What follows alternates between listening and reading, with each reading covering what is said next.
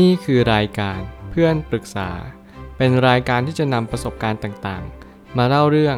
ร้อยเรียงเรื่องราว ให้เกิดประโยชน์แก่ผู้ฟังครับ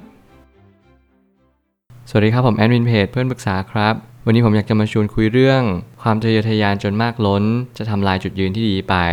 ข้อความทวิตจากเจมส์เคลียร์ได้เขียนข้อความไว้ว่า จงรักษาส่วนเผื่อความปลอดภัยเอาไว้เสมอ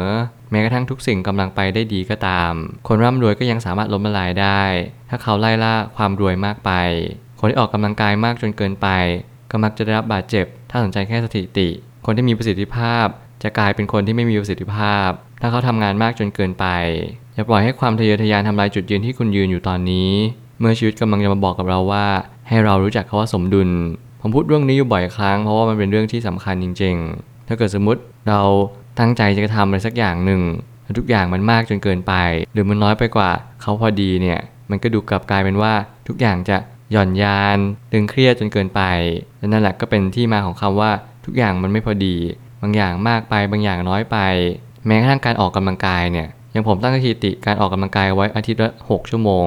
แน่นอนบางครั้งผมก็อยากเพิ่มเป็น 8 ชั่วโมงเป็น 10 ชั่วโมง แต่พอมานั่งคิดๆดูแล้ว ถ้าเกิดอาทิตย์หนึ่งเราได้หยุดประมาณ 2 วัน มันก็โอเคแล้ว คือผมจะออกกำลังกายวันละ 1 ชั่วโมง ประมาณ 5 วัน พอคำนวณแล้วเบสเสร็จมันก็จะครบ 6 ชั่วโมงพอดี ถ้าบวกลบนาทีด้วยกัน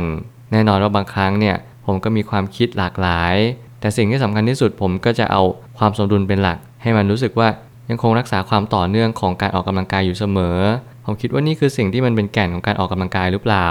มีหลายคนที่อาจจะคิดว่าการออกกำลังกายหนักๆช่วงแรกๆ อาจจะส่งผลทำให้ร่างกายแข็งแรงในระยะยาว ซึ่งผมจะบอกเลยว่าการออกกำลังกายจำเป็นต้องใช้ความต่อเนื่อง เหมือนกับทุกๆ สิ่งบนโลกใบนี้ ถ้าเกิดสมมติคุณอยากเรียนเก่ง คุณก็ต้องฝึกฝนที่จะอ่านหนังสือ แถมฝึกฝนที่จะมองเป็น mind mapping หรือมองเป็นภาพรวม ความเข้าใจในการอ่านเนี่ยจะช่วยให้เราจดจำสิ่งสิ่งนั้นได้มากขึ้น ผมไม่ตั้งคำถามขึ้นมาว่าชีวิตไม่ได้ออกแบบให้ทำอะไรมากล้นจนเกินพอดี หากใครที่กำลังคิดว่าทำมากจะได้มาก อาจจะพอเป็นไปได้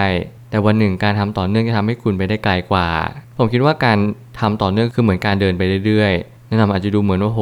แค่ก้าวแต่ละก้าวเนี่ยนะมันจะไปถึงได้ยังไง แต่แน่นอนกับประโยคที่ว่าเดินทางหมื่นลี้เริ่มต้นที่ก้าวแรก ก็คือทุกๆอย่าง เราจะคิดว่ามันเป็นไปไม่ได้ในความเป็นจริง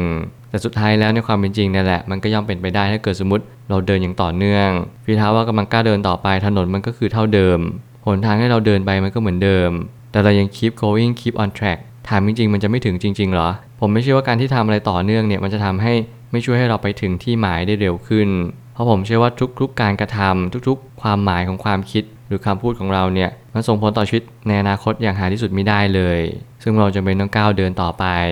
นักวิ่งมาราธอนทุกคนไม่เร่งความเร็วช่วงต้นทาง เพราะรู้ดีว่าการวิ่งระยะยาวสำคัญที่ความสม่ำเสมอของการก้าวขา ม่ใช่เป็นความรวดเร็วอย่างเดียวที่จะถึงเส้นชัย ถ้าเกิดสมมติเราดูที่บริบทแล้วว่า สิ่งนี้เราควรทำสิ่งใด และสิ่งนั้นเราควรทำสิ่งใด แต่ละบริบทจะไม่เหมือนกัน นักวิ่งร้อยเมตร ก็ไม่เหมือนนักวิ่งมาราธอน ถ้าเกิดสมมติเรารู้ว่าชีวิตเราเดินคันลองแบบไหนบริบทแบบใด แบบนี้ผมคิดว่ามันจะเหมาะสมกับสิ่งที่เราควรจะวางระบบกับมันมากกว่า ถ้าเกิดสมมติคุณวิ่งเรื่อยๆ กับการวิ่ง 100 เมตร แน่นอนคุณจะวิ่งไม่ชนะเขา รวมถึงถ้าเกิดสมมติคุณวิ่งแบบร้อยเมตร แบบรวดเร็วมากๆ ไปวิ่งบนการวิ่งแบบมาราธอนคำตอบก็คือคุณก็จะหมดแรงก่อนที่คุณจะถึงเส้นชัย เมื่อไหร่ก็ตามที่ชีวิตเปรียบเหมือนมาราธอน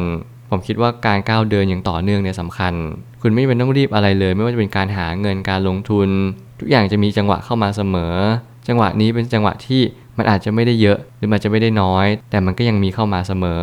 จงเรียนรู้ในเรื่องของการพินิจพิจารณาสิ่งต่างๆ ตามความเป็นจริงดีกว่า แล้วเราก็สอดส่องว่า เอ๊ะ สิ่งนี้มันดีพอหรือยังที่เราจะเข้าไปหามัน ที่เราจะฝากฝังกับสิ่งสิ่งนี้จริง ๆ การสังเกตการเปิดโอกาสให้กับตัวเราเองได้เรียนรู้เนี่ยมันช่วยให้เราได้มองเห็นอะไรบางอย่าง ที่มากล้นไปด้วยความหวังของชีวิตที่ดีมากขึ้น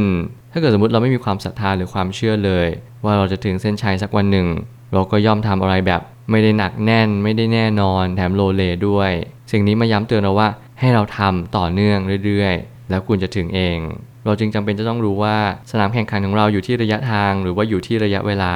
ถ้าเกิดว่าระยะทางยาวให้เน้นความต่อเนื่อง ไม่หนักไปหรือเบาไป แต่ถ้าเน้นที่ระยะเวลาก็อัดพลังให้เต็มที่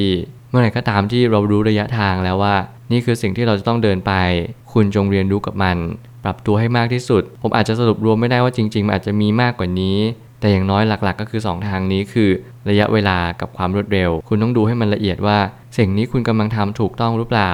ถ้าเกิดสมมุติคุณอยากจะใช้ชีวิตแบบหรูหราฟู่ฟ้าภายในระยะเวลาอันสั้น แน่นอนคุณอาจจะไม่จำเป็นต้องลงทุนอะไรมาก คุณได้เงินก้อนหนึ่งคุณก็อัดตูมเดียวเลยช้อปปิ้งให้หมดถ้าเกิดสมมติคุณต้องการวางแผนเกษียณ แน่นอนอันนี้ค่อนข้างยากแล้วเพราะมันเป็นการเดินทางระยะยาว คุณต้องออมต่อเนื่อง คุณต้องลงทุนต่อเนื่อง และอย่าขาดวินัยตรงนี้เด็ดขาด สิ่งนี้เป็นสิ่งที่ทำให้คุณได้เรียนรู้ว่า คุณควรจะเลือกทางเดินของชีวิตให้ถูกต้องคาว่าถูกต้องมันขึ้นอยู่กับคุณว่าคุณต้องการแบบไหน ซึ่งมันไม่มีคาว่าผิดหรือถูกว่าคุณต้องการแบบไหน เพียงแต่ว่าคุณรู้สึกดีกับมันจริง ๆ หรือเปล่า อันนี้คือสิ่งที่สำคัญกว่า ส่วนเพื่อความปลอดภัยของชีวิต จะต้องประกอบด้วยสติปัญญาด้วยเสมอ ทุกสิ่งควรจะมีความเผื่อเหลือเผื่อขาด เพราะบางครั้งการตัดสินใจพลาดครั้งเดียว ก็อาจจะทำให้ชีวิตล้มระเนระนาดไปได้ นี่คือคำเตือนจากผม ที่ผมเชื่อว่าบางครั้งความผิดพลาดแม้เพียงครั้งเดียว มันก็อาจจะมากเกินพอ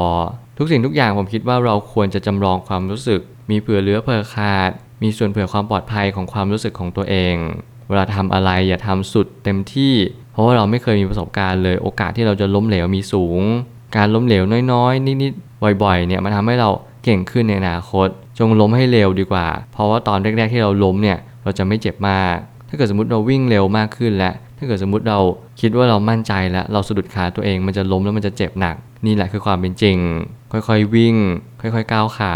ค่อยๆเดินทางไปตามทางสิ่งที่ตัวเองเชื่อมั่นว่ามันเป็นทางที่ใช่ แต่ทุกๆ ครั้งอย่าเพิ่งรีบเดิน ในตอนช่วงแรกๆเพราะไม่อย่างนั้น มันก็จะกลายเป็นว่าเราไม่ได้เผื่อเหลือเผื่อขาดเลย เราคิดว่าเราเก่งมีความสามารถมากมาย คุณอย่าลืมบางครั้งเนี่ยความเก่ง และการที่เรามีความสามารถเยอะเนี่ยมันอาจจะทำให้เราหลอกตัวเองหลงตัวเอง กลายเป็นคนที่เราไม่เปิดใจรับฟังคนอื่นก็ได้ สิ่งนี้เป็นสิ่งที่ต้องระวังให้มากที่สุดเพราะมันเป็นอีโก้มันคือตัวขวางทางที่เราจะเดินไป สุดท้ายนี้ความมุ่งมั่นพยายามมักอยู่ในกรอบเวลาที่เหมาะควร แตกต่างกับความทะเยอทะยานที่ไม่มีวันสิ้นสุด เพราะทุกสิ่งต้องประกอบไปด้วยความสมดุลเสมอ หากขาดความสมดุล ชีวิตจะหักเหไปตามส่วนขาดหรือส่วนเกิน ผมคิดว่าชีวิตเนี่ยมันมีจุดหักเหที่ง่ายมาก คือแม้กระทั่งจุดนิดเดียวเนี่ยก็ทำให้ชีวิตเปลี่ยนแปลงไปอย่างมหาศาล เปรียบเหมือนการเดินเรือเนี่ย เวลาเขาหมุนทิศเรือเขาหมุนแค่นิดเดียว เพราะเวลาเขาเดินเรือที่ไกลๆ ออกสู่โพ้นทะเลเนี่ย หน้าน้ำมหาสมุทรเนี่ยมันกว้างใหญ่ไพศาลมาก แค่เขาเปลี่ยนแค่ทิศทางลมนิดเดียว เรือนี้ก็ไปอีกซีกโลกหนึ่งเลยแล้วผมก็ใช้ทฤษฎีนี้กับชีวิตเหมือนกัน เพราะผมเชื่อว่าทุกๆการกระทำเนี่ยแม้เพียงเล็กน้อย หรือว่านิดเดียว มันก็ส่งผลต่อชีวิตมหาศาลเลย จงระมัดระวังกับความทะเยอทะยานและความมุ่งมั่น แน่นอนอาจจะมีความคล้ายคลึงกันในระยะเริ่มต้นแต่สุดท้ายท้ายสุดมันจะมีความแตกต่างในบ้านปลาย เพราะว่าความทะเยอทะยานมันไม่มีวันหยุดไม่มีวันจบ และมันไม่มีกรอบเวลาเลย แต่ความมุ่งมั่นมันมีกรอบเวลา จงสร้างกรอบเวลาให้กับชีวิต ถ้าเกิด 3-4 ปีนี้หรือ 5 ปีนี้มันไม่มีอะไรเกิดขึ้นเลย จงล้มเลิกสิ่งนั้นซะ เพราะสิ่งนั้นไม่ได้ทำให้ชีวิตเราดีขึ้นแน่นอน บางครั้งการที่เราตั้งกรอบเวลามันจะช่วยให้เรา ไม่หลุดกรอบมากจนเกินไป เราอาจจะอนุโลมให้เพิ่มสักปีหรือ 2 ปี แต่พยายามอย่าหลุดกรอบนั้นอีกเด็ดขาด เพราะเราควรจะมีวินัยและควรจะตรงตามสิ่งที่เราตั้งใจเอาไว้ อะไรที่มันไม่สมเหตุสมผลอย่างเช่นถ้าเกิดสมมติฉันอยากประสบความสำเร็จภายในหนึ่งเดือน ผมคิดว่านี้อาจจะเร็วเกินไป คุณอาจจะต้องหาข้อมูลสักนิดนึงว่าเอ๊ะการที่เราจะประสบความสำเร็จในเรื่องเรื่องนี้เนี่ยมันต้องฟูมฟักข้อมูลควยคว้าหาสิ่งต่างๆเนี่ยมามากน้อยเพียงใดเพื่อให้เราเป็นไกด์เป็นตัวนำทางให้เรามีความสำเร็จที่ ถูกต้องแล้วก็สมบูรณ์มากยิ่งขึ้น จงมุ่งมั่นอย่างถูกต้องและลดความทะเยอทะยานลง นี่คือคำตอบของชีวิต ผมเชื่อว่าทุกปัญหาย่อมมีทางออกเสมอ ขอบคุณครับ รวมถึงคุณสามารถแชร์ประสบการณ์ ผ่านทาง Facebook Twitter และ YouTube และอย่าลืมติด Hashtag เพื่อนปรึกษาหรือ f r ร e n d t a l k ด้วยนะครับ